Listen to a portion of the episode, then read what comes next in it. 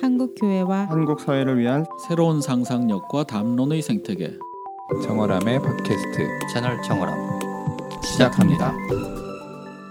네, 그 슬라이드에 올라온 질문이 지금 두 개밖에 안 되는데요. 오늘 과신대 우 교수님을 모시고 관악구에서도 북토크를 진행한다고 하는데 네, 우연이고요. 그 뭐 질문 나온 김에 과신대 활동에 대해서 조금 소개해 주시죠. 과신대와 한국교회 탐구센터의 활동 그 뭐 대중적으로 어떤 강의가 있고 뭐 어떤 활동들을 하고 있, 고 어떤 뭐 어, 감상 어떤 은혜를 받고 계신지 잠깐 얘기해 주시죠. 일단 뭐 과학과 신학에 대화라는 단체는 한 2, 3년 전에 페이스북에서 어, 시작이 됐다고 하더라고요. 그래서 이제 같이 관심 있는 분들이 이렇게 모여서 작게 작게 시작하다가 이제 본격적으로 시작한 지는 얼마 되지 않았고 어, 그래도 안정적으로 자리 잡은 프로그램 중에 하나는 콜로키움이라는 매월 1년에 한 8차례 정도. 근데 전 15회밖에 안 된 이번에가 15회니까 거의 뭐한 2년 정도 한 것 같아요. 어, 근데 거기는 이제 저희가 과학자가 발표를 하면 신학자가 패널로 오고 신학자가 발표를 하면 과학자가 패널로 오는 구도로 해가지고 하나의 주제를 잡아가지고 같이 이제 토론하는 건데 어, 물론 저희가 아시겠지만 기대했던 것만큼의 결과 막 엄청나게 나오진 않죠. 왜냐면은 서로 모르는 영역일 거 아니에요. 음. 예를 들어서 뭐 유전자 편집에 대해서 과학자 얘기했는데 신학자가 얘기할 만한 게 뭐 이렇게 엄청난 뭐 신학적 인사가 팡팡팡 터지는 않. 거 아니에요? 또 혹은 뭐 신학자가 창세기 1장의 해석에 대해서 쭉 설명했는데 과학자가 뭐 딱히 뭐 얼마나 하겠어요. 하지만 이제 그런 자리 자체가 너무 어 새롭고 신선하고 음. 한편으로는 과학자와 신학자를 교육하는 자리이기도 해요. 음. 한편으로 우리가 그런 과학자를 키우겠다, 신학자를 키우겠다라고 하는 자리를 만들어주고 그런 자리에 초대함으로써 서로 이런 것들을 한번 고민하게 만들어. 왜 아까면 고민하지 않았던 분들이 많았던 거거든요. 이제 앞으로는 그런 동기부여를 시켜주고 계속 이렇게 자리를 마련해 줌으로써 그런 소명감을 주는 거죠. 우리 이런 영역에 같이 한번 해보자. 그래서 어느 정도 굉장히 관심 있게 많이 참여해 주시고 계시고요. 아까도 얘기했지만 어, 제 개인적인 느낌일 수도 있지만 한국의 크리스찬 과학자들이 얼마나 많겠어요. 근데 지금 다 창조과학 때문에 눌려 있다가 어디 가서 말 한마디 못 하고 있다가 과신대라는 단체가 생기니까 굉장히 관심 있게 참여해 주시고 또 어, 과학자의 영역과 그 전문 분야를 충분히 인정해 주면서 함께 대화하자고 하는 거니까 이분들한테는 굉장히 좋은 자리가 되지 않았을까 생각이 듭니다. 다른 뭐 프로그램도 다른 프로그램 같은 거는 뭐 네. 아 그쵸 그, 그 우종학 교수님이 하도 특강 많이 하시잖아요. 근데 그거를 이제 영상으로 만들었어요. 그래서 그 영상 한 4시간짜리 분량으로 영상을 만들어 가지고 저희가 그거를 이제 프로그램을 기초 과정 돌리는 거죠. 사실은 저희가 평소에 궁금했던 내용들을 거기다 그냥 다 집약을 시켰어요. 그래서 그 과정을 이제 지금 온라인으로 만들었는데 그 과정을 들으시면은 뭐뭐 뭐 아담은 뭐 원숭이니까 아니 그런 것부터 시작해서 노아 방주에 뭐 공룡이 들어갔어요 말았어요 뭐 이런 것부터 시작해서 쭉 이런 흔히 우리가 교회에서 질문할 법한 내용들도 좀 이렇게 넣어가면서 어, 우리가 내용을 만들어가지고 그런 교육 과정이 있고 또 뭐 한 달에 한 번씩 책 읽는 모임도 만들었어요. 지역별로 네, 있죠. 그렇죠. 한 여덟 개 아홉 개 되는데 거기도 이제 저희 과신대 자문위원 분들이 다 계셔가지고 네. 책 읽기 모임 계속 같이 하고 네. 있습니다. 이미 많은 분들 아시겠지만 과학과 신학의 대화라고 페이스북에도 있고 홈페이지도 따로 있죠. 검색해 보시면 어, 이런 다양한 활동들을 접하실 수 있고요. 한국교회 탐구센터의 활동도 좀 소개해 네. 주시죠. 이게 지금 사실은 오신 분들도 있지만 저희가 이제 편집해서 영상이 나가기 때문에 홍보의 홍보의 기회. 네. 네. 그 과학과 신학에 대해 소개해 주셨지만 제가 어디 다른 데 가서 뭐 얘기하다가 국내에는 뭐 이렇게 과학과 신앙 관련해서 과신대라는 단체도 있다 이렇게 제가 소개를 하잖아요. 그럼 이제 꼭 질문이 이제 어디에 있는 대학이냐고 이렇게. 한국교회 탐구센터는요. 2011년부터 이제 시작을 했는데 이제 교회 탐구 매년 1년 1년에 한 번씩 교회 탐구 포럼이라는 어, 포럼도 진행을 하고 있고요. 바로 어제 어, 이 자리에서 저희가 이제 포럼을 올해 포럼을 시작했는데 뭐 혐오의 시대를 사는 그리스도인 그런 주제로 해서 한국교회 평신도들에게 중요한 주제를 1년, 에한 차례씩 잡아서 네, 그렇게 하기도 하고요. 그다음 이제 두 번째 프로젝트가 방금 말씀하신 이제 과학과 신앙 관련해서 저희가 하고 있습니다. 어, 과학과 신앙 관련한 프로젝트 중에는 첫 번째는 어, 이와 같은 이제 번역 번역하는 일이 있고요. 지금 1, 2, 3권까지 나왔고 올해 연말에 4권 지금 번역서가 지금 나올 지금 예정이고 나온 책 두 권은 뭐죠? 이거 말고 첫 번째가 버나드 램이라는 분이 쓴 아, 과학과 성경의 대화. 예, 과학과 성경의 대화라는 책이고 두 번째가 아, 데이비스 영이 쓴 그 성경 바위 시간.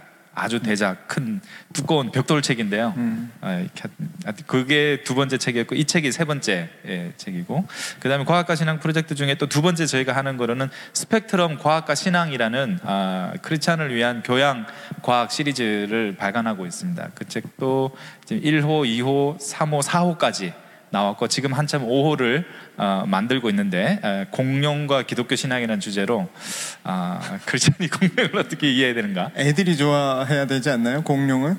저희의 타겟은 학부모.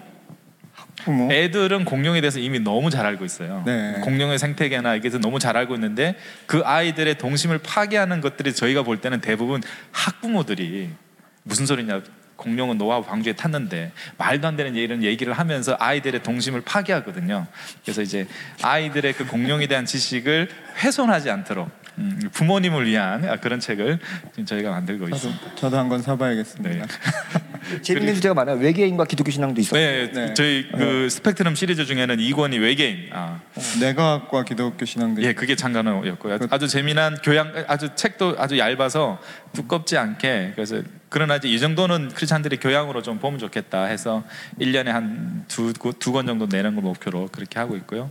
세 번째는 영상 만드는 것도 저희가 했습니다. 그래서 아까 전에도 소개한 것처럼 과학과 신앙에 대한 101가지 질문이라고 유튜브에 그런 제목을 치시거나 아니면 한국교회 탐구센터라고 치시면 유튜브에 아, 101편의 영상이 지금 올라가 있어서 101편을 딱 예, 101편입니다. 결국 다 채웠나요? 다 채웠습니다. 3년간.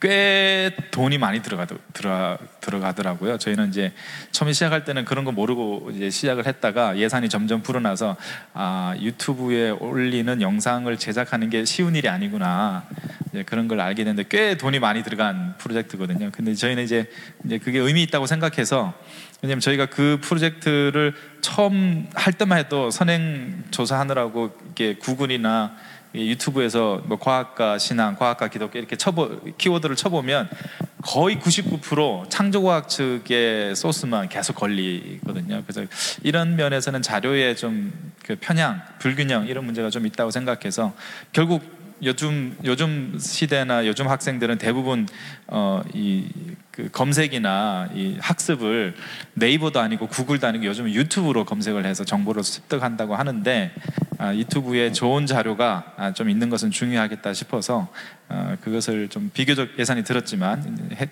했고 반응도 썩 나쁘지는 네, 않은 것 같아서 좀 보람도 느끼고 있습니다. 그렇게 크게 네, 하고 있습니다. 네. 그 101가지 그 질문 네. 영상은 뭐 쉽게 생각하시면 그 지식 채널 2 네네네 같은 그런 그런. 느낌이라고 이해가 되고요. 저도 뭐 101개 다 보지는 않았고 굉장히 재밌고 유익하게 어, 돈 많이 들었겠다 생각하면서 네. 저는 댓글만 봤어요. 네, 봤던 기억이 있습니다. 뭐 두 단체의 활동이나 이런 것들 참고하시고 또 참여해 보시면 좋을 것 같고요. 어,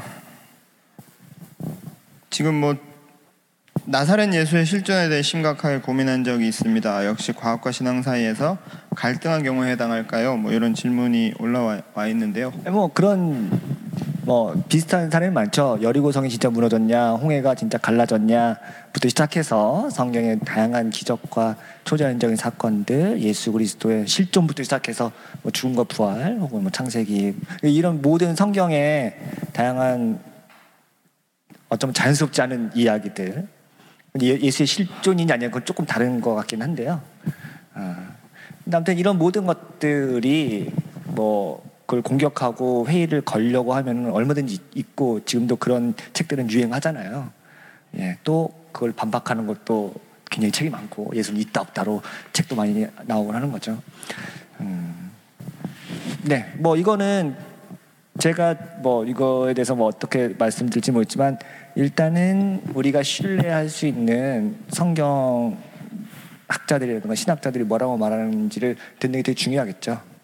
그 제가 흔히 이제 바이오로고스도 한, 흔히 하는 얘기는 성경을 우리가 어떻게 읽고 이해하고 신앙의 책으로 고백하느냐 하고 이것이 과학의 어떤 사실들을 증명하느냐 혹은 반증하느냐 이런 거하고는 다른 영역이니까 성경 자체를 우리가 권위를 인정하고 이걸 뭐 문자적으로 해석하든 뭘 하든 상관없이 이거 자체는 우리의 기독교의 고유한 전통이니까 이걸 인정하고 과학은 과학의 영역을 인정하자 이렇게 가는 거죠. 그 이제 그 역사적 예수나 역사적 그 소위 신학계에서는 이제 그 방금 말씀하신 내용을 역사적 예수라고 한다든지 성경의 역사성 뭐 이런 부분들 그다음에 기적에 있어서 초자연적인 어떤 기적의 가능성 이런 것들을 이제 논하는데 그게 사실 과학과 신앙의 문제랑 연결되지는 많이 연결되지는 않는 것 같아요. 그 이 각각 영역을 이야기한다면 보통 과학과 신학 과학과 신앙 이야기하는 쪽에서는 말씀하신 대로 창조나 뭐 공룡이나 연대 문제를 많이 이야기하고 이제 역사성을 이야기하는 쪽은 그보다 좀 더 인문학적인 네, 그쪽에서 많이 얘기하는데 어, 겹치는 부분이 있는 거는 이제 부활이나 기적에 대한 그런 부분들은 이제 과학자가 그러니까 여기서 이제 진화를 고백하는 것이 그 신앙적으로 아무 문제가 없다면 진화를 신앙적으로 문제 없이 받아들일 수 있다면 그런 사람들은 그러니까 과학적인 지식들을 다 받아들이는 그런 사람들은 도대체 부활이나 그런 기적은 또 어떻게 받아들일 거냐?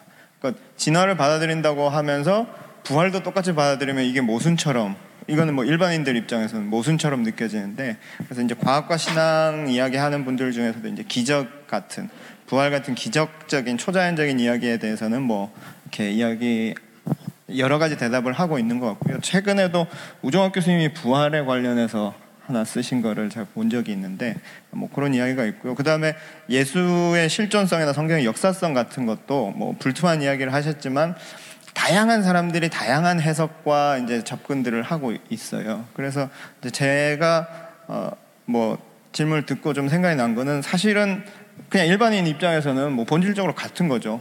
성경과 과학이 어떻게 조화될 건가랑 성경과 역사가 어떻게 조화될 건가 뭐 본질적으로 같은 문제 그리고 그 사이에도 지형도를 그린다면 아까 이야기한 뭐 충돌 갈등 대화 뭐이 라인이 비슷하게 그려질 것 같고 우리는 그냥 평범한 사, 성, 평신도나 뭐 그냥 일반인들의 입장에서는 좀 다양한 이야기를 많이 귀 기울여 보고 다양한 가능성들을 이렇게 탐색해 보는 게 제일 중요한 게 아닌가.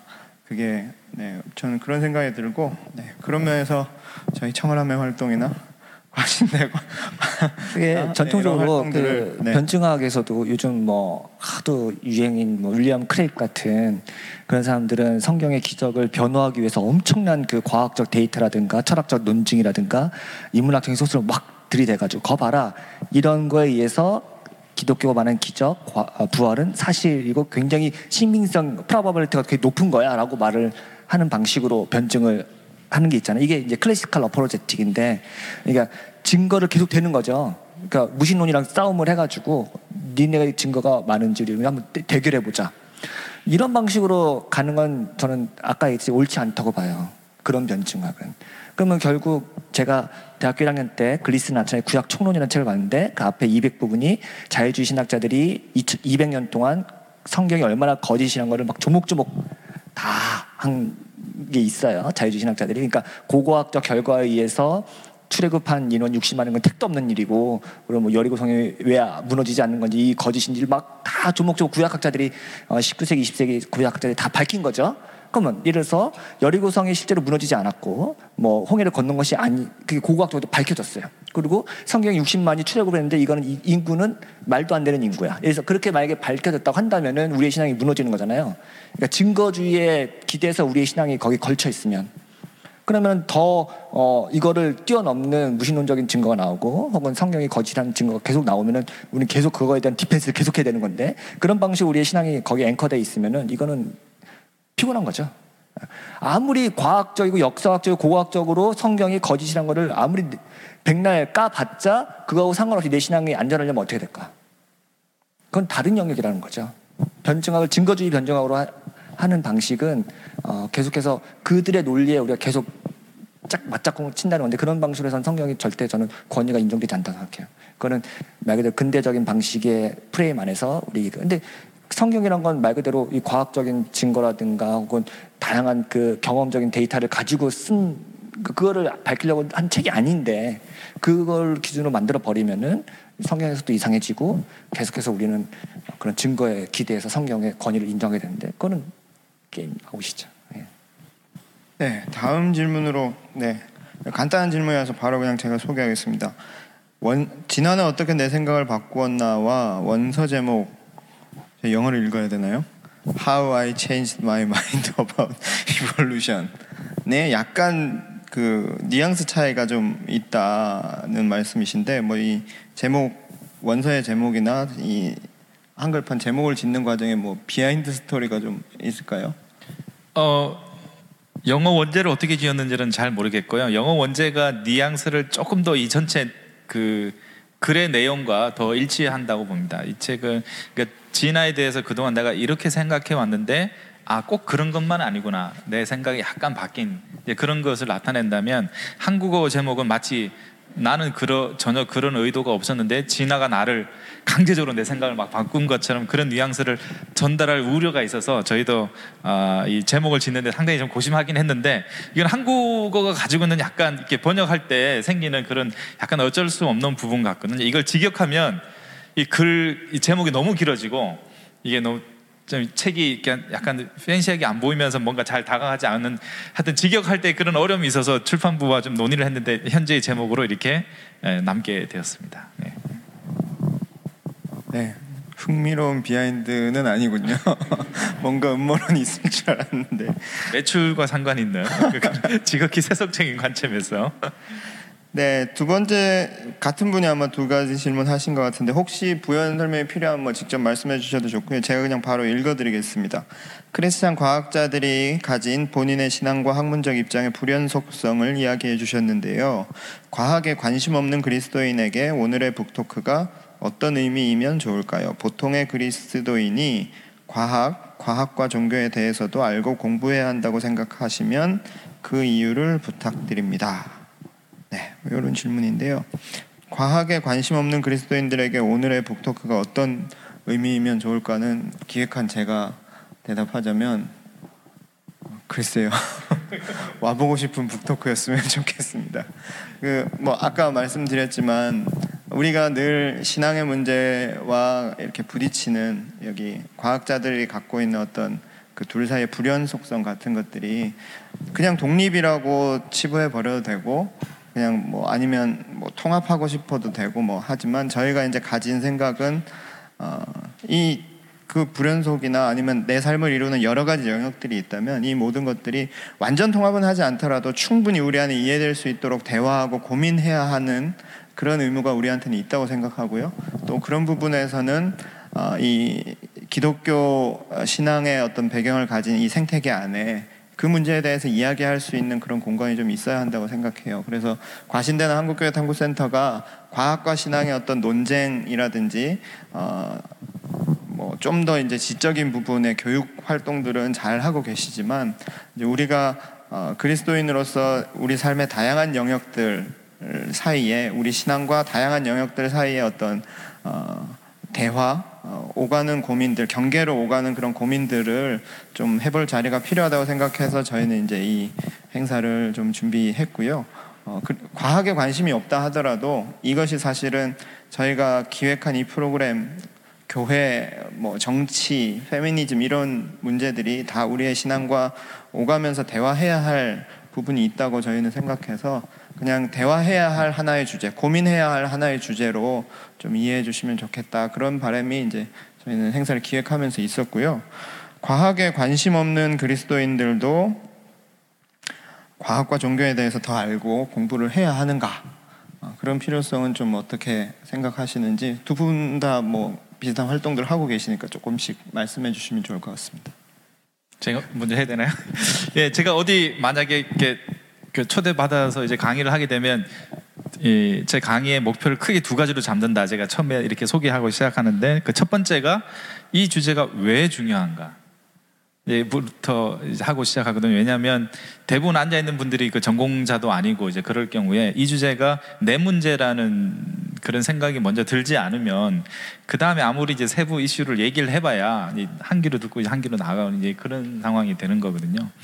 그러면서 이제 여러 가지 이야기들을 통해서 왜 이 주제가 현대의 한국 그리스도인들에게 에, 좀 중요한 주제일 수밖에 없는지를 좀 설명하곤 하는데 뭐 그러면서 이제 송유 교수님은 어떻게 설명하는지 우종학 교수님은 어디 가면 왜 이 주제가 중요하다고 강조하시는지 알리스터 맥그레스는 왜 이 주제가 중요하다고 얘기하는지 뭐 이런 얘기들을 쭉쭉 섞어가면서 하는데 뭐 여러 가지 진짜 중요한 이유가 많이 있는 것 같은데 첫 번째는 이제 방금 이제 그 얘기해 주신 것처럼 이게 우리 한국 그 현대 여러 가지 문화나 사회 인식론에 있어서 굉장히 중요 해지고 있기 때문에 그렇거든요. 예를 들어 우리 모두가 여성학 전공자는 아니지만 페미니즘에 어느 정도 관심을 가지고 최근에 공부를 하고 있지 않습니까? 우리 우리 전공자도 아닌데 왜 그렇게 해야 되나요? 이게 중요한 주제이기 때문에 그렇죠. 평화나 혐오 이런 우리 그런 전공자 아닌데 왜 그런 고민해야 되죠? 정치도 마찬가지고 우리가 환경도 마찬가지. 우리 환경학자 아니잖아요. 그런 그럼에도 불구하고 왜 우리가 그런 문제에 특히 또 그리스도인이라는 정체성을 가지고 그런 문제에 일정 정도 우리가 전문가 수준은 아니라 할지라도 일정 정도 수준의 상식과 교양 정도 서- 수준에서 따라가야 되는 것 그것이 지금 우리의 삶을 많은 부분들을 규정하고 있고 또 영향을 미치고 있고 또 때로는 그것 때문에 고통받는 사람들도 있기 때문에 어, 저희는 그런 정도 그리스도인들에서 일정 정도 좀 관심을 가져야 된다고 하는데 바로 그런 의미에서 과학이 어, 최근에는 현대 과학의 여러 가지 어, 영향력이나 어, 뭐 지위 같은 걸 생각할 때 아, 교회가 이 문제를 더 이상 이렇게 별개처럼 생각해서는 어, 뭐 여러 청소년들의 다음 세대를 위한 전도나 복음에 대한 변증이나 뭐 여러 가지 문제에서 마찰이 있을 수밖에 없다는 거거든요. 실제로 이것에 대한 실증적인 조사도 있는데 어, 한국에 번역된 책 중에 음, 어, 잘 기억이 잘 안 번역서 제목이 잘 기억이 안 나는데 국제 제자 훈련회에서 번역한 건데 어쨌든 미국의 바나그룹이란 어, 회사의 대표가 쓴 You Lost Me라는 책이 있는데 아, 그 책은 예, 예. 하여튼 그 책에 보면 그 책에 미국의 그 청소년들이나 청년들이 교회를 떠나는 주요한 이유 여섯 가지 일곱 가지를 몇 년간 아주 심층 추적해서 정리한 책이거든요. 네, 그 책에 그 미국도 이제 청소년들이나 청년 청소년이라 하면 이제 20대 초반을 청소년이라고 그 책에서는 얘기하는데 그, 그 20대 초중반들이 교회를 많이 떠나나 봐요 미국도.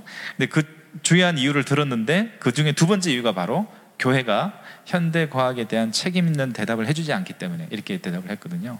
한국은 아직 그렇게 광범위한 또 이렇게 심층 조사가 없었기 때문에 그렇게 실증적인 데이터로 얘기할 수는 없지만 많은 경우 또 한국이 미국 교회 상황을 뒤쫓아가고 있기 때문에 우리도 곧 뭐 이렇게 현대 과학에 대해서 교회가 계속적으로 이런 식으로 책임 있는 아, 답변을 하지 못한다면 많은 청년들 혹은 다음 세대들이 교회를 떠나는 주요한 이유 중에 하나는 되지 않을까라는 그런 측면에서 어, 좀 학부모들뿐만 아니라 기성세대들도 이 문제에 대해서 어느 정도 는 좀 알 필요가 있다고 저는 생각을 하고 저도 비슷한데요. 예. 과학과 종교에 대한 이슈는 그렇게 중요한 건 아니고요. 그리고 그걸 알 필요가 꼭 있는 건 아닌 것 같아요. 우리가 그렇잖아요. 뭐 사실 과학이 얼마나 중요하겠어요. 그렇게 별로 중요한 건 아닌데. 지구가 돌든 태양이 돌든 예, 무슨 상관입니까? 그렇죠. 밥벌이하고 연결되면 중요하겠지만 그게 아닌 이상 우리의 삶에서 뭐 이렇게 중요한 건 아니죠. 근데 이제 아까 말씀하신 것처럼 비슷한 것 같아요. 우리가 페미니즘이 됐건 혹은 뭐 동성애가 됐건 과학이 됐건 뭐 네오 막시즘 됐건 뭐, 뭐 뭐만 가지 사상들이 지금 그 청년들이건 교회 내에서 어, 이것 때문에 지금 홍역을 치르고 있는 사람들이 꽤 많다. 저는 그렇게 생각하고 있고요. 그 중에 하나겠죠. 과학도. 예. 이게 막 이것 때문에 막 교회 막 떠나고 혹은 뭐 이것이 그리스도인이 꼭 알아야 돼 이런 건 아니지만 그 중에 하나로서 굉장히 중요한 자리를 차지하고 있는 것 같고. 되게 신앙적 입장에서 두 분 말씀해 주셨는데 저는 하나 더 덧붙이자면 그 제가 이 북토크 위에서 책 그 추천한 목록에 보면 이정모 서울시립과학관장님이신가요? 그 과, 저도 과학은 어렵습니다만이라는 그 책을 추천 도서로 올렸는데 거기 제가 쓴 내용이 이제 그 이정모 관장님이 그 책에서 이제 과학적 지식이라는 게 사실 별로 우리 사는데 쓸모 없다. 근데 그 쓸모를 논할 게 아니고 과학적 지식을 얻기 위해서 과학적인 삶의 태, 그 과학적인 방법 그리고 그거를 받아들여서 과학적인 삶의 태도를 갖추는 게 굉장히 중요하다. 그 과학적인 삶의 태도라는 것은 질문하고 의심하고 검증해보고 자기가 확인해서 살아가는 태도. 뭐 이런 이야기를 하는데 저는 사실 어, 그걸 읽으면서 제 개인적으로도 제가 뭐 과학과 종교 부분을 아주 뭐 깊이 몰두하면서 공부한 건 아니지만 이 주제에 대해 다루면서 제 신앙이 오히려 이런 과학이라는 음, 그 방법론이 주는 그런 검증하고 의심하고 어, 실험해보고 하는 그런 태도를 통해서 어, 제 신앙이 조금 더 어, 단단해지지 않았나 그런 생각도 좀 해보게 되거든요. 그래서 어, 그런 과학적 태도를 우리가 배우고 그걸 또 우리 신앙에도 적용해보고 이런 거는 사실 굉장히 좀 중요하다. 다른 학문도 마찬가지고 단지 이제 뭐 그 그게 기독교 신앙을 지키기 위해서가 아니라 우리 삶을 어, 이룬 어떤 태도 부분에 있어서 다양한 태도들을 배우는 것 그리고 다양한 지식들을 배우는 것은 굉장히 중요하다는 생각이 좀 들고요. 마지막으로 좀 질문을 다뤄야 될 것 같은데요. 진화에 대해서 유연하게 받아들이게 되면서 창조과학 방식으로 창세기를 읽어 나갔던 습관을 바꿔야 한다고 생각하게 됐는데 결국 다시 창조를 설명하고 이 세상의 기원과 존재를 설명해 나갈 새로운 그림이 필요한 것 같습니다. 그런 어, 새로운 어떤 그림에 있어서 구체적이고 전반적인 그림은 어떻게 알고 찾아가면 좋을까요? 네. 이런 질문을 해주셨습니다. 네. 혹시 질문하신 분이 조금 더 뭐더 하고 싶은 말씀이 있으신가요? 사실 굉장히 어려운 질문인데 이거 지금 아, 이건 제가 빠르게 왜냐면 이게 네. 전공자께서 더 길게 설명해 주시고 이제 평신도로선 저는 빠르게 이제 저한테 개인적으로 도움이 됐던 거 방식을 저는 이제 빠르게 소개하고 넘기겠습니다. 저는 피터 엔즈와 존 월튼 이제 두 사람의 책을 읽으면서 많이 도움을 받았습니다. 너무 어려운 피터 엔즈는 무슨 책이죠? 어, 두 가지 책이 있는데요. 성경 영감설과. 네, 그 다음에 아담의 진화. 아담의 진화라는 책은 약간 제목이 낚시입니다. 그 아담이 진화했다고 주장하는 책이 아니라 그 책의 제목은 그, 그 첫 머리글에 그렇게 표현됐는데 아담에 대한 우리의 그 동안의 이해와 이론이 어떻게 진화되어 왔나 이제 그런 구약학자가 쓴 책이라서 그런 책 굉장히 아, 재미있고 얇게 돼 있어서 그런 책들이 아 구약 과학 창세기를 어떻게 이해해야 되는지에 대한 제 생각을 좀 많이 좀 어, 새로운 시각을 열어줬던 것 같고 존 월튼의 책들 뭐 예를 들면 아주 얇은 책 중에 창세기 1장에 대한 창세기 1장의 잃어버린 세계. 뭐 그런 책들이 아주 얇은 책이지만 아, 신학적으로 아꼭 창세기를 굳이 그런 방식으로 읽지 않아도 되는구나라는 그 사실을 저한테 알- 일깨워준 좋은 저한테는 가이드가 되었고요. 또 보다 전문적인 설명은 신학자한테 진짜 제일 어려운 문제고 제일 아마 제일 관심이 많은 부분일 것 같아요. 그래서 어, 일단 먼저는 이거는 다들 잘 모르는 영역인 거예요. 왜냐면 이거는 누가 얘기해도 아주 깔끔하고 nice하게 설명할 수 있는 사람은 없을 거예요. 지금 BioLogos 얘기했는데 BioLogos도 계속 이 부분 얘기하는 거죠. 지금 진화를 인류의 진화를 인정했을 때 그럼 과연 성경에서 말하는 인류의 기원 혹은 인간의 기원 혹은 뭐 죄는 뭐 어떻게 된 거고 구원은 뭐고 이런 모든 문제들이 어떻게 이제 어떻게든 렐레번스하게 뭐 연결을 해야 되니까 어, 아무리 그 독립적으로 한다고 하더라도 이거를 설명할 길이 있는데 그거를 이제 고민하는 게 가장 큰 2000년대 이후에 과학과 종교의 가장 큰 내용인 것 같아요. 그래서 제일 많이 고민하고 있는 부분이고 실제로 여, 여기 구약학자들도 노- 글을 썼는데 그 부분에 대해서는 자기도 모르니까 그러니까 구체적으로 뭐 어떻게 설명할 수는 없다. 하지만 그 부분이 연구 과정으로 남았을 거를 열심히 연구해 보자 이런 어떤 당위성으로만 얘기를 하지 구체적으로 설명을 하진 않- 않아요.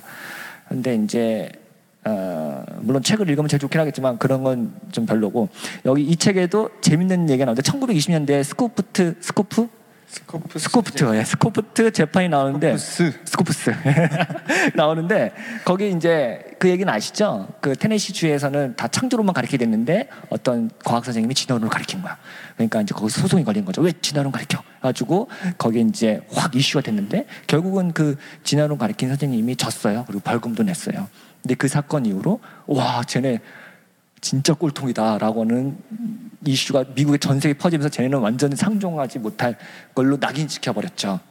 근데 거기 창조론자들. 예, 창조론자들이 재판에서 이겼는데 창조론이 오히려 낙인. 근데 그때 그 변호인들이 있거든요. 그 얘기가 나와요. 근데 거기서 야, 저기 가인의 아내 누굽니까? 이렇게 딱 물어보는 거죠. 뭐 어, 모르겠는데요. 그러면 태양아 멈춰라 했는데 그러면은 그런 지구가 자전을 멈춘 건가 아니면 태양이 뭐 멈춘 건가 뭐 근데 이 창조론 입장에 있는 변호인이 뭐라고 얘기하냐면 이분은 아, 하와는 아담의 갈비뼈에서 나온 게 확실합니다. 근데 하루는 24시간이 아닙니다. 어, 그리고 지구가 자전을 멈춘 겁니다. 그리고 우리가 생각하는 하루는 훨씬 더 긴 기간일 수 있습니다. 뭐, 뭐, 아무튼 뒤죽박죽한 거예요. 그러니까 이게 일관된 해석을 못 하는 거죠. 근데 결국 이 저자가 그 재판에서 어, 가장 어려운 건 인간의 진화. 예, 예, 그러니까 지구 다 연대가 오래되고 뭐 이런 것들은 다 수용할 만한데 인간의 진화에서만큼은 동물이 인간의 조상이란 말을 기어코 기독교인들은 받아들이기가 어렵다는 거죠. 그, 렇죠 여러분? 예, 쉽지 않죠. 그 부분을 어떻게 하느냐가 제일 핫 이슈인 것 같아요. 또 한 가지만 얘기하면은 저희 과신대 교사 모임이 있어요. 교사 선생님들, 중고등학교 과학 선생님들 모임이 있는데 저희가 청소년 캠프를 하면서 3교시가 진화에 대한 수업을 가르쳐요. 우리 학생들한테. 그래서 하는데 그 진화 가르치는 선생님이 이제 슬라이드를 몇 개를 보여주면서 이제 진화를 가리키는데 학생들한테 기독교 학생들한테 아 여러분 인간을 창조할 때 그림을 연상해 보면은 하나님이 흙으로 사람을 만들어 가지고 코에 생기를 불어넣는 그 그림이 있거든요. 그리고 그 밑에다가는 원숭이에서 인간으로 진화하는 그, 그 그림 있죠. 여러분 뭐 흔히 보이는 그 그림 이 두 가지를 보여주면서 여러분 하나님께서 어떻게 인간을 창조하셨을까요? 근데 의도는 이제 두 번째 그림이 완벽한 그림은 아니지만 우리는 늘 1번 위에 있는 하나님이 직접 코에 생기를 부르는 진흙덩이를 생각하잖아요. 근데 이게 아니고 요겁니다라고 설명하는 과정에서 우리가 먼저 그 과신대 선생님들이 먼저 피드백을 받았거든요. 우리 처음 하는 거니까 어떻게 강의 진행지 하는데 전부 다 다른 선생님들이 다 진화를 인정함에도 불구하고 그 장면에서는 뜨악한 거예요. 그러니까, 그러니까 시각의 이미지라는 게 어, 충분히 이 선생님들도 우리가 진화론에 대해서 알고 있고 그것을 우리가 어떻게 학생들에게 잘 고등학교 3학년 공통 과학 뭐 투인가 거기 나온대요 진화 그런 게.